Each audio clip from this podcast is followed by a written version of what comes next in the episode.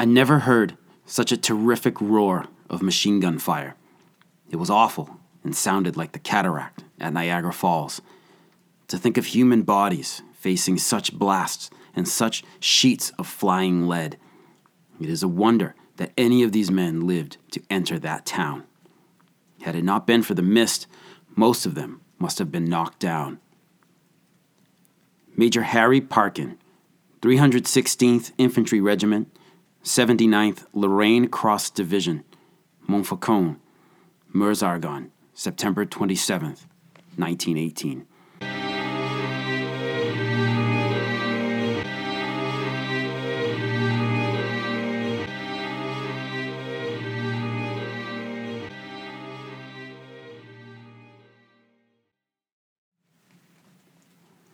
Hey folks, welcome to the Battles of the First World War podcast, episode 60, Meuse-Argonne, Taking Montfaucon.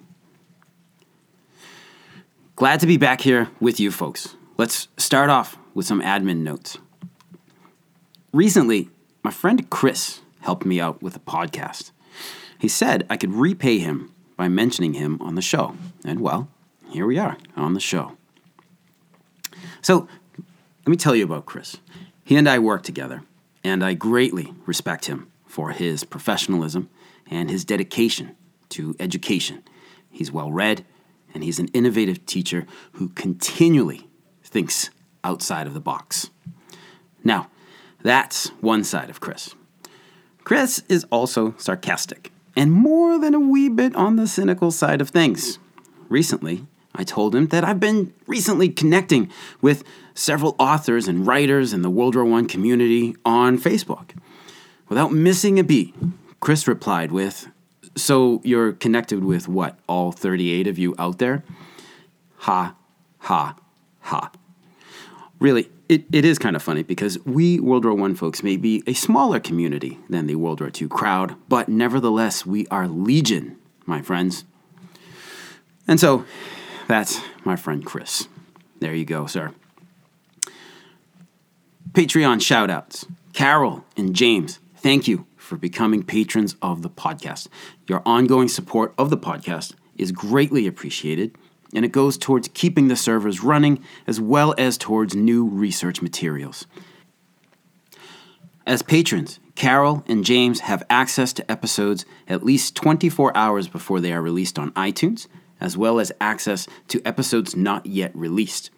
They will also have access to transcripts and bibliographies for every episode. If ongoing financial support for the BFWWP sounds like your idea of a good thing, check us out in the episode links, www.patreon.com/Battles of the First World War podcast. Many thanks to listener Neil for his generous and ongoing donation as well. Thank you, sir. You are also helping the podcast immensely, and it is greatly appreciated. Remember, folks, patronage and donations are excellent and help the podcast a great deal. However, if you're not able to do so, you can still help out the BFWWP. Give us a review on iTunes. Star the podcast with your phones using the podcast app, or write a short review on what you think of the show. Reviews definitely help us get on the field for the huge podcast group photo, and with ever more reviews, we get closer and closer to the front of the podcasters group photo, where you can actually point and say, "Hey, look, there we are." All right, so before the release of this episode, there was a short announcement episode that I made with author and #1 Lost Battalion historian Robert Laplander, and I'm going to mention it here as well because spots are going fast. So, Mr. Laplander and I have announced Lost Battalion Tours, where he and I will lead a group of 14 guests on a one-week tour of the Meuse-Argonne. Our inaugural tour will be an 8-day trip to the Argonne region, August 8th through 15th, 2020. Those of you who have traveled with Robert in the Argonne before, no, this is no sightseeing bus trip. This is down in the dirt, where it happened stuff. And now you can join us for a trip you won't soon forget. You will stay in the Argonne at a small French hotel as part of your Argonne immersion experience. You'll see all the important spots concerning the battle, including a first-hand tour of the whole story of the Lost Battalion with the #1 Lost Battalion guy in the world. On top of that, each tour can be tailored to fit almost any special request visit by guests. Have a grandfather who served in the 32nd Red Arrow Division, or a great uncle who was in the 79th Lorraine Cross Division. We'll craft our days so that we visit key points where your ancestors served on the battlefield. And all of this is for a one-time, all-inclusive price of just $1,200 US dollars per single guest, or $1,000 per guest in groups of 2 or more. Please note, this price does not include airfare. On airfare, prices there remain very reasonable for U.S. flights into Paris's CDG airport, and if you don't mind a stop or two, prices are even better. Space is limited to just 14 guests, though, so don't wait. Contact Robert J. Laplander or myself for more details. More information is coming soon, so stay tuned, but if you've been thinking that you'd like to experience the AEF in France, this is your chance. This makes a fabulous Christmas gift at a very affordable price that your significant other will treasure forever. Or you can just give it to yourself. So don't miss out. Contact us today and join us. We are along the road parallel 276.4, waiting for you. Really, folks, I think it's going to be a great time. Okay, now to the front line. Let's set our sights on the center of the American First Army's attack front, where the 5th Corps was going for the imposing butte that is Montfaucon. Going back briefly to episode 53, 5th Corps' task on the morning of September 26, 1918, was to take Montfaucon Hill and other high ground along the German Etzel-Giselher-Stellung, the German 2nd Defense Position. The 1,100-foot hill dominates the land around it for several kilometers all around, and the German regiment on it was pledged to defend it to the last. The hill had been so built up with trenches, bunkers, dugouts, and machine gun nests that the Germans had dubbed it Kleines Gibraltar, or Little Gibraltar. The main task of taking Montfaucon fell to the raw 79th Division, with direct assistance from the slightly more experienced 37th Buckeye Division on its left. As discussed in episode 53, to the right of the 79th was the veteran 4th Division, which was also to assist in the capture of Montfaucon. But 4th Division was assigned to the 3rd Corps, which made already difficult communications and command and control issues even more difficult. The main objective that needed to be seized on the first day of the attack sat divided between two Army Corps. On the 26th, the 79th had attacked but had run into stiff resistance to its front. On the division's left front, the 313th Infantry had been slaughtered in the Gulf de Malancourt, a cleared field that was covered from 3 sides by German machine guns. After a failed attack, doughboys of the 313th and 316th regiments had finally pushed through the open and body-strewn field and on into the Bois de Cuisy with the help of French tanks. The 313th had ended the day at the northern edge of the wood, about a kilometer south of Montfaucon itself.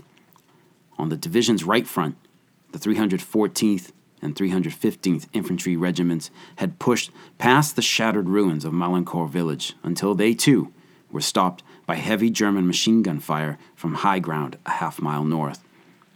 Montfaucon had not fallen on the first day, even though General John Pershing raged for his units to keep attacking. West of Montfaucon, the 37th Buckeye Division, a unit made up of federalized Ohio National Guard troops, attacked with the objective of clearing the ground west of the hill and then pushing on all the way to the village of Romagna-sous-Montfaucon and the heights it sits on. The doughboys of the 37th advanced, clearing the Bois de Montfaucon ahead of them and aiming for the village of Ivoire. Ivoire sits on the same ridge that the villages of Epinonville and Éclisfontaine sit on. And as you'll remember, these latter villages were being cleared by the 91st Division to the left of the Buckeyes. The doughboys of the 37th cleared the wood but ran into heavy fire, and at the end of the 26th had to dig in south of Ivoire. The division's units had pushed ahead 5 kilometers, but it had no contact with the 91st on the left, and it pushed out patrols to make contact with the 79th on the right. Some of these patrols, in the rainy dark, made their way all the way up to the top of Montfaucon before they discovered they weren't alone on the summit.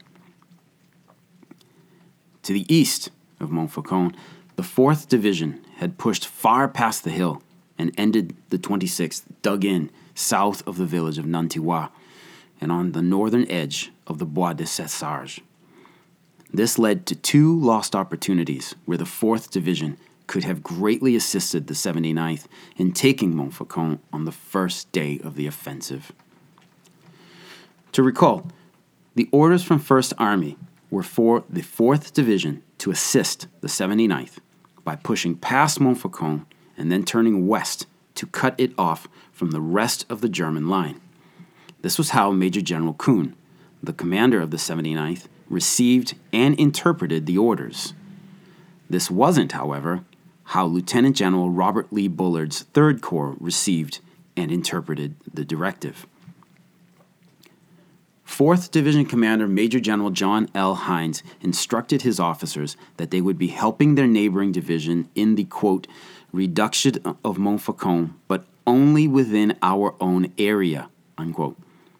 In the rush and confusion of the secret preparations for the upcoming and massive undertaking, no one cross-checked their orders. The battle-tested division, one of the most experienced ones on the American side that day, launched itself at the German lines and punched through. It never turned west, though, although the 79th was waiting. To be clear, strict orders had gone out stating that divisional boundaries were lines in the battlefield that were not to be crossed, and they were strict. Then Captain Harry Truman of the 35th Division was threatened with court-martial when it was discovered he'd fired his 75mm guns from his sector into that of the neighboring 28th Division. The AEF leadership worried that units crossing divisional sectors would open themselves up to friendly fire and even more loss of command and control, so it's understandable. AEF Commander-in-Chief General Pershing and his staff were working to have their troops advance in a generally straight direction in order to keep things simple for these largely untested and raw units. So the 79th and 4th Divisions advanced that day, each with the same orders, but each with their own interpretations of those orders. The 4th Division lost its first opportunity in helping with the capture of Montfaucon when its 1st Battalion, 39th Infantry, mistakenly crossed into the 79th sector and seized the lightly defended Bois de Tuileries on the butte's eastern slope. At that moment, Major Roy Winton and his doughboys captured 100 Germans and found themselves behind the enemy's line at Montfaucon. With the element of surprise, it has been argued that Winton should have pushed his men up the hill and taken it from the then-rattled German defenders. Realizing, though, that he was way out of boundaries, Major Winton pulled his men back with his prisoners and quickly ran back into his sector. Of course, he was later thoroughly chewed out for not taking advantage of the situation on Montfaucon, but for getting lost and not advancing north, like everyone else. The Bois de Tuileries was later reoccupied by the Germans.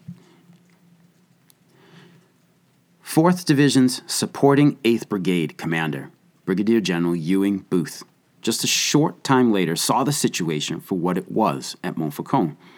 He saw that the 79th to his left were pinned down, but that they were also tying down most of the enemy's currently available forces. Now was the time to strike, to envelop Montfaucon and cut it off. Booth used the chain of command and requested permission to cross division sectors. It took hours in the chaotic combat conditions, but Booth later received approval to conduct the encirclement from 3rd Corps headquarters. He received the go-ahead late in the day on the 26th, but began to put his plan in motion. Major General Kuhn was made aware of the situation and even sent out orders for his units to sit tight to avoid confusion. However, in the late evening, a new order came down from Corps: stop the encirclement operation and continue pushing north instead. Orders had come down from 1st Army demanding that the 3rd Corps continue advancing north while covering its left flank. It is believed that 3rd Corps' Chief of Staff, a pretentious and micromanaging man named Brigadier General Alfred Bjornstad, was the person who rescinded the encirclement order. Curiously, he had been the same man who had approved that order earlier that day. There is also the belief that the lack of assistance was deliberate, and this is the premise of William Walker's recent book, Betrayal at Little Gibraltar. In the book, Mr. Walker argues that Lieutenant General Robert Lee Bullard, 3rd Corps commander and a hard charger looking for a command of the forming American 2nd Army, deliberately withheld assistance for the beleaguered 79th Division. Bullard did this in order to hurt 5th Corps commander Major General George Cameron's chances of competing for the Army command. So, as the Doughboys dug in for the wet and raw night on the 26th, the Germans pushed more troops into the Montfaucon sector. Both opportunities to smash in and seize the imposing hill melted away into history, and they were never to return. Behind the soldiers and the front line on which they huddled against the cold rain, Pershing was manic about his officers continuing their attacks at all costs. The AEF commander put out an order that any commander found not doing his utmost to push his men forward at all costs would be relieved on the spot. 5th Corps, taking its directives from 1st Army and Pershing, issued orders that the advance was to be continued with all possible haste and with disregard for flanks. The 91st, 37th, and 79th Divisions, from west to east, were to attack and advance. We know of the 91st operations as we covered them last episode. The 27th of September promised to be another rainy and raw day in the Meuse region, but there was nothing to be done about that. West of Montfaucon, the Doughboys of the 37th Buckeye Division pushed off towards the village of Ivoire again. The village had eluded capture the day before, but today it had to fall. Once the ruins of that village were secured, the next objective was Bonteville, 7 miles to the north. Private Ray Johnson of the 145th Infantry crossed 2 low ridge lines with his machine gun company. On the second ridge, the Doughboys came across 2 155mm guns abandoned by the enemy. Nearby were wicker baskets full of shells. The Americans quickly turned the guns around and began lobbing shells at the Germans' 157th Infantry Regiment, the unit that faced the Buckeyes' advance that day. Johnson and his battalion then continued advancing, as written in his memoir, Heaven, Hell, or Hoboken. Quote, "We now mounted the third ridge, which was covered by orchards on the near side. The division's right flank was now storming Montfaucon. Emerging from the orchards, we found ourselves upon a bare, flat crest or plain, and up against an extensive system of trenches and barbed wire entanglements, many of which were 20 yards in width. Beyond lay more such defenses. Through these, we cut our way with considerable difficulty, harassed by well-directed shell fire and spraying shrapnel, and moved on across the open plateau for half a kilometer. Here we were confronted by a shallow valley dominated by another rise in the land beyond. Our company was supporting the first wave of infantry, and, following a few yards behind them, we descended the bare slope. Suddenly, hell broke loose from 3 sides. Machine guns opened up on us from both flanks and front. Whiz-bangs exploded amongst us. Trench mortars, mini-werfers, flying pigs, and big HEs descended upon us with terrifying crashes, and rifle fire augmented the extreme danger of our predicament. Everywhere in that little valley, our boys were seeking cover in the shell holes, behind logs and knolls, and in the sparse brush. To remain standing meant almost certain death. Dozens were almost literally riddled with bullets. To hug the earth was only a shade safer because of the countless falling shells. Men running for cover toppled down in their tracks. Others were stricken where they lay by flying shrapnel and shell fragments. Many more were blown to bits by direct hits from big shells or killed by concussion. The valley was rapidly becoming a shambles." Unquote. Under the leadership of a Lieutenant John Tilden, Private Johnson and the others in his unit slowly made their way to the top of the third ridge. There, they set up 12 Vickers machine guns and began putting out a wall of lead towards the Germans on the next rise of ground. Quote, "Over the heads of our helplessly trapped infantry, we directed a sustained, concentrated fire. 12 guns spat out bullets at the rate of nearly 600 per minute, and with marvelous effect. The Germans were driven from their vantage place and began to flee in disordered retreat over the opposite hill. Our fire cut great swaths among them. We could see them struggling and scrambling to escape, throwing away rifles, helmets, and packs as they went. They were cut down, 10 or 15 at a time.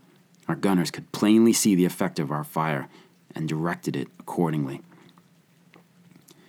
4 minutes of steady firing cleared the hill of the enemy and silenced his machine guns, thus enabling our comrades of the infantry to escape from the valley. It also drew the attention of the enemy artillery to us, and we began to get all their fire. That is ever the fate of machine gunners." Unquote. As the infantry scrambled out of the valley, French tanks showed up to support the attack.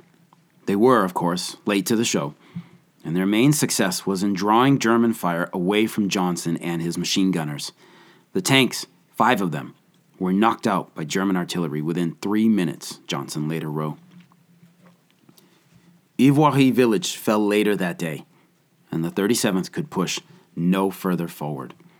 Despite the heavy combat and casualties amongst the men of the 37th Division, there were also moments of great heroism.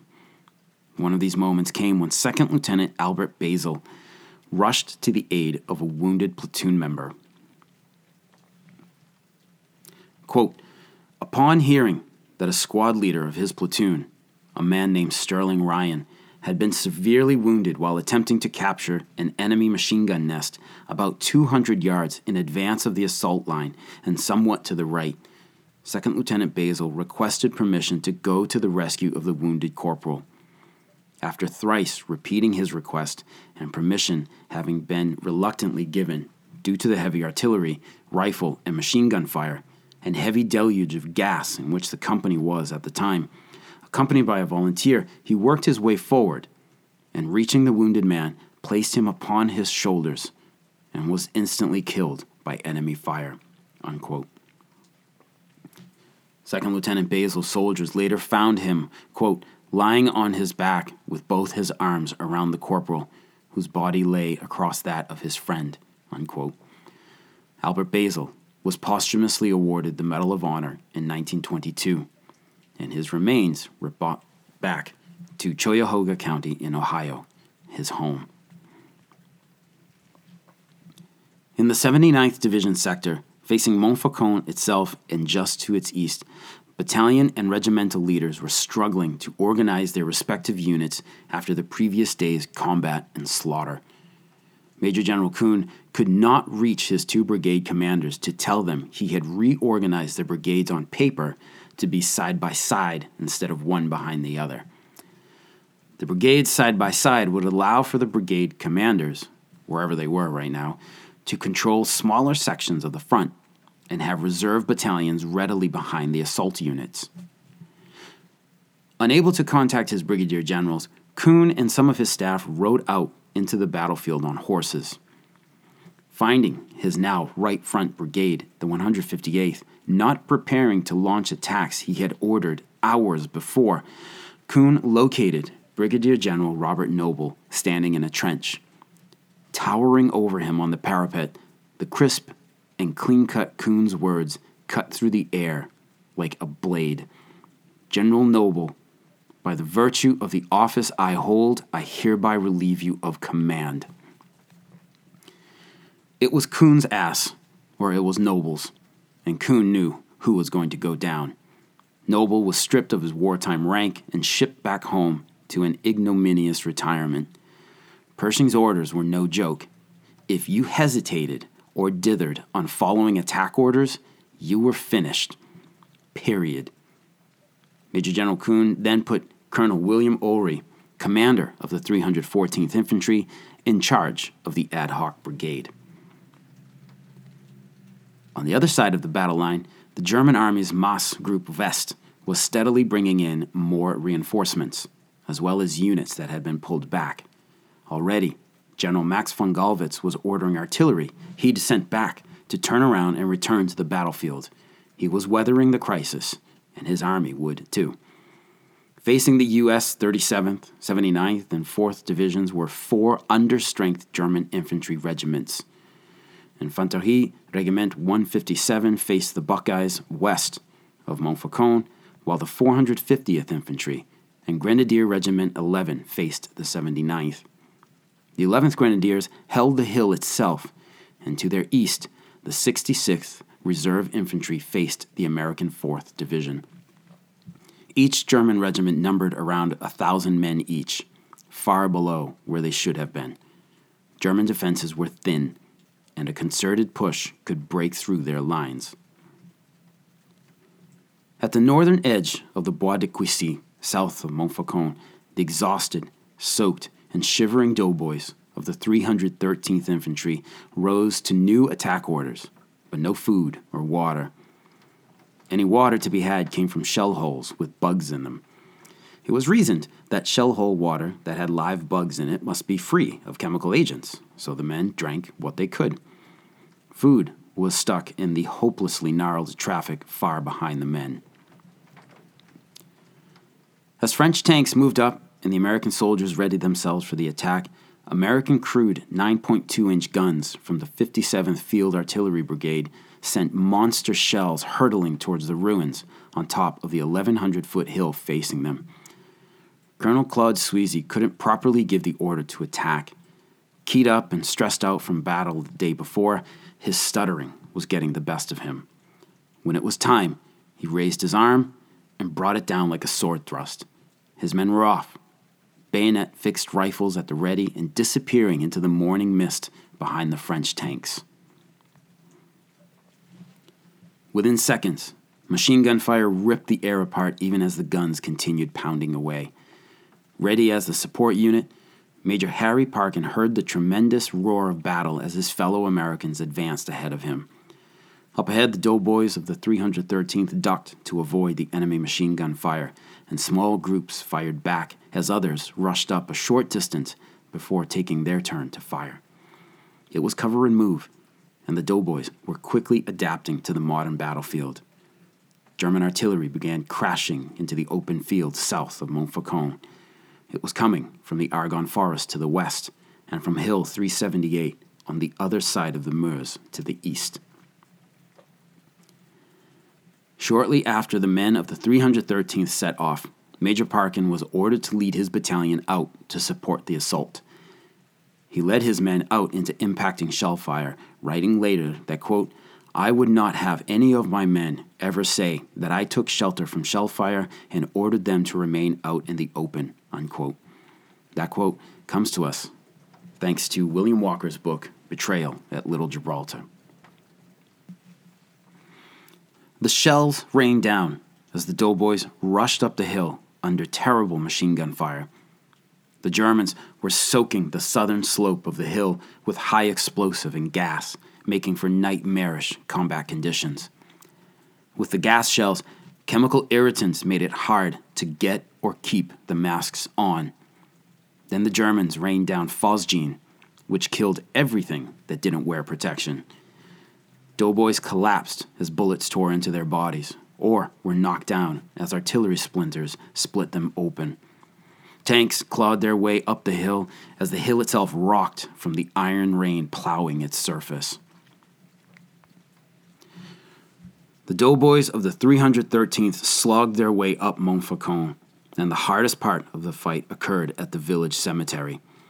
The cemetery is located in largely the same place today, southeast of the ruins of Montfaucon Church and the American Memorial Tower. In here, ancient tombs became machine gun nests that had to be cleaned out by, as then Major Charles Dupuy put it, quote, bayonet and rifle butt, the pistol and the trench knife, unquote. The fighting was ugly and frequently merciless. To the southeast of Montfaucon, doughboys of the 314th Infantry prepared themselves for an assault through the German lines and the retaking of Bois de Tuileries. The small wood sat at the bottom of the eastern slope of the hill, and it had been reoccupied by the enemy the evening before. Arthur Joel was a captain in the infantry and the commander of Company F of the 314th. He and his men held their hard-won line in a, quote, winding trench that was most miserable.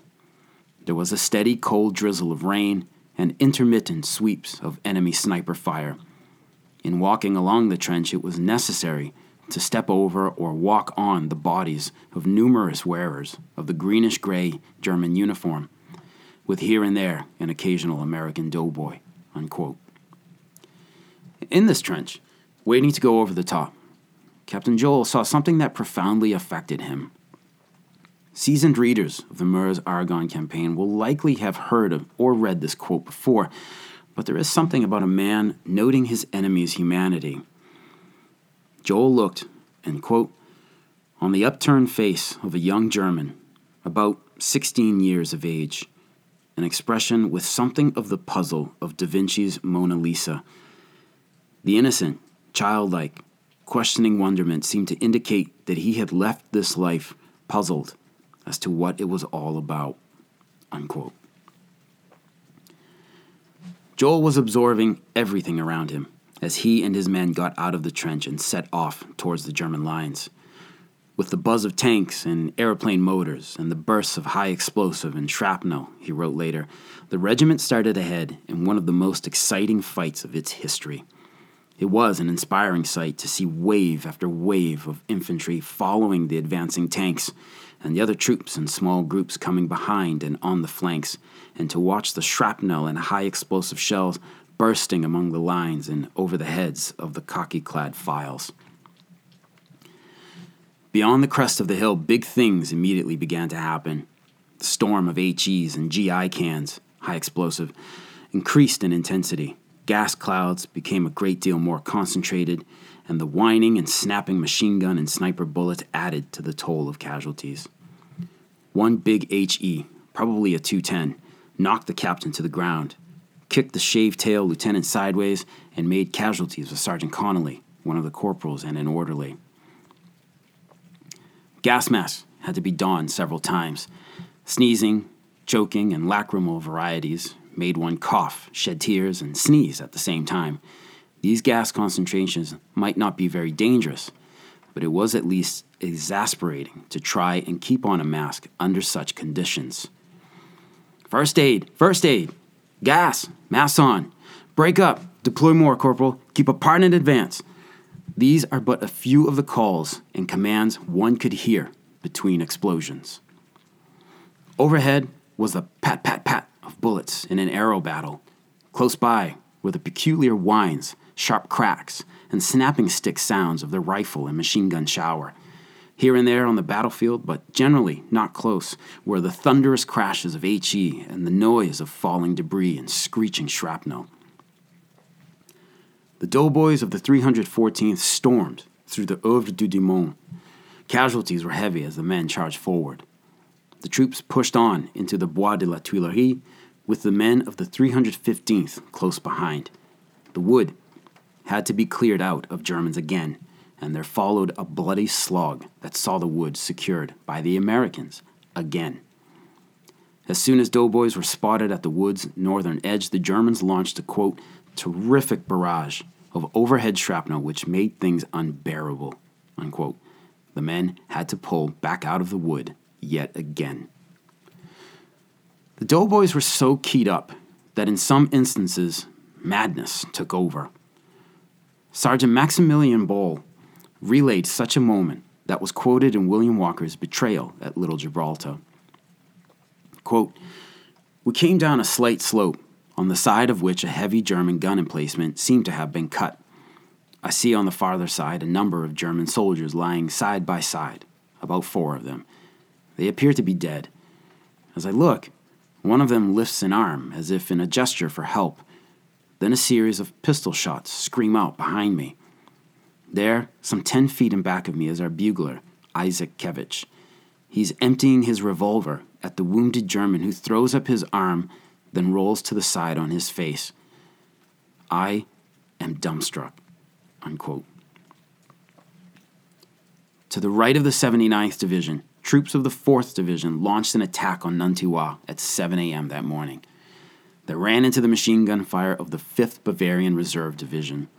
German resistance was steadily hardening, and after a gas barrage, the doughboys here pulled back to create a line on Hill 295 and in the edge of the Bois de Sessage. Behind German lines to the north, General Max von Gallwitz checked his maps and saw that the Americans were trying to cut off Montfaucon. There was no use in holding this hill any longer. To all appearances, von Gallwitz said, the Americans endeavored to encircle Montfaucon from both sides in order to pinch it off. The enemy advanced up to Nantiwa. I ordered that Montfaucon be relinquished and a new line established, running from Epinonville by the way of the heights to the north of Nantiwa to Brieulles, the Kriemhilde-Stellung position. The 11th Grenadiers, the German regiment holding Montfaucon, was stunned. From Jean Fax's "With Their Bare Hands" comes a quote from the German regiment's historian. This order initially shocked the regiment to the core. Instead of ordering the other regiments to resume their positions, the division ordered the 11th Grenadier Regiment to abandon the sector which they had defended with such great sacrifices and in such tenacious battles, when the allotment of a single strong reserve for the right flank would be enough to hold it, and to surrender in the middle of the day when a new attack could be expected at any moment and a thrust into the retreating troops could lead to their utter destruction. But von Gallwitz could see the hill was untenable, and he had a larger picture of the unfolding battle available to him.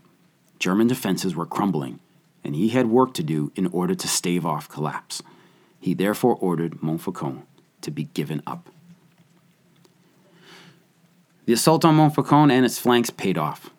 By 11:30 that morning, doughboys of the battle-worn 313th Infantry were swarming on the top of the hill. Fighting through the ruins of the nearly obliterated village flashed and flared, but shortly after 1 p.m., Major General Kuhn received a runner's message from Colonel Sweezy. Quote, "Took town of Montfaucon, 11:55, after considerable fighting in town. Many snipers left behind. Town shelled to slight extent after our occupation. And moving on to core objective and hope to reach it by 1600 hours. Sweezy," unquote. The ruins of Montfaucon were secured, and in a ruined house on the western side of the hill, a massive periscope was located. The periscope was mounted on a carriage, and within the confines of concrete walls constructed inside the house, the periscope could be extended some 85 feet. In the attic of the building was a map room of the surrounding area, all done to scale, so the scope could be aimed at any point on the map. The observers could be in the basement of the building or on other floors and could use a complex system of mirrors to observe the terrain for kilometers around. This was the Crown Prince's observatory, and the legend that Crown Prince Willie had directed the onslaught at Verdun from here was just that, a legend. The Verdun front was too far away for that. It was used instead to watch the south and southwest, from which the Germans expected a French attack throughout the war. The whole scope mechanism was dismantled by the men of the 3rd Division, who would relieve the men of the 79th on the 30th of September. More next episode. The scope eventually made its way to West Point, where in the interwar period it was a popular backdrop for photos. After the Second World War, the scope apparatus slowly moved into the shadows until it disappeared altogether. It resurfaced in Fort Sill, the home of the U.S. Army's artillery branch, and it is displayed there today. Listener Clark contributed some photos that will be posted on the website, firstworldwarpodcast.com. In the ruins of Montfaucon Church, the American flag was raised. The Germans retaliated by shelling the hilltop, but the Americans were already pushing north. That push will be the subject of our next episode. But the linchpin to the German lines had been taken, or so it was thought. The Americans had seized a key objective that French General Philippe Pétain, remember him, said would maybe fall by winter. Not to make this a both sides are wrong argument, but the AEF's commanding staff had also been proven wrong with their demands for a 16-kilometer advance on the first day.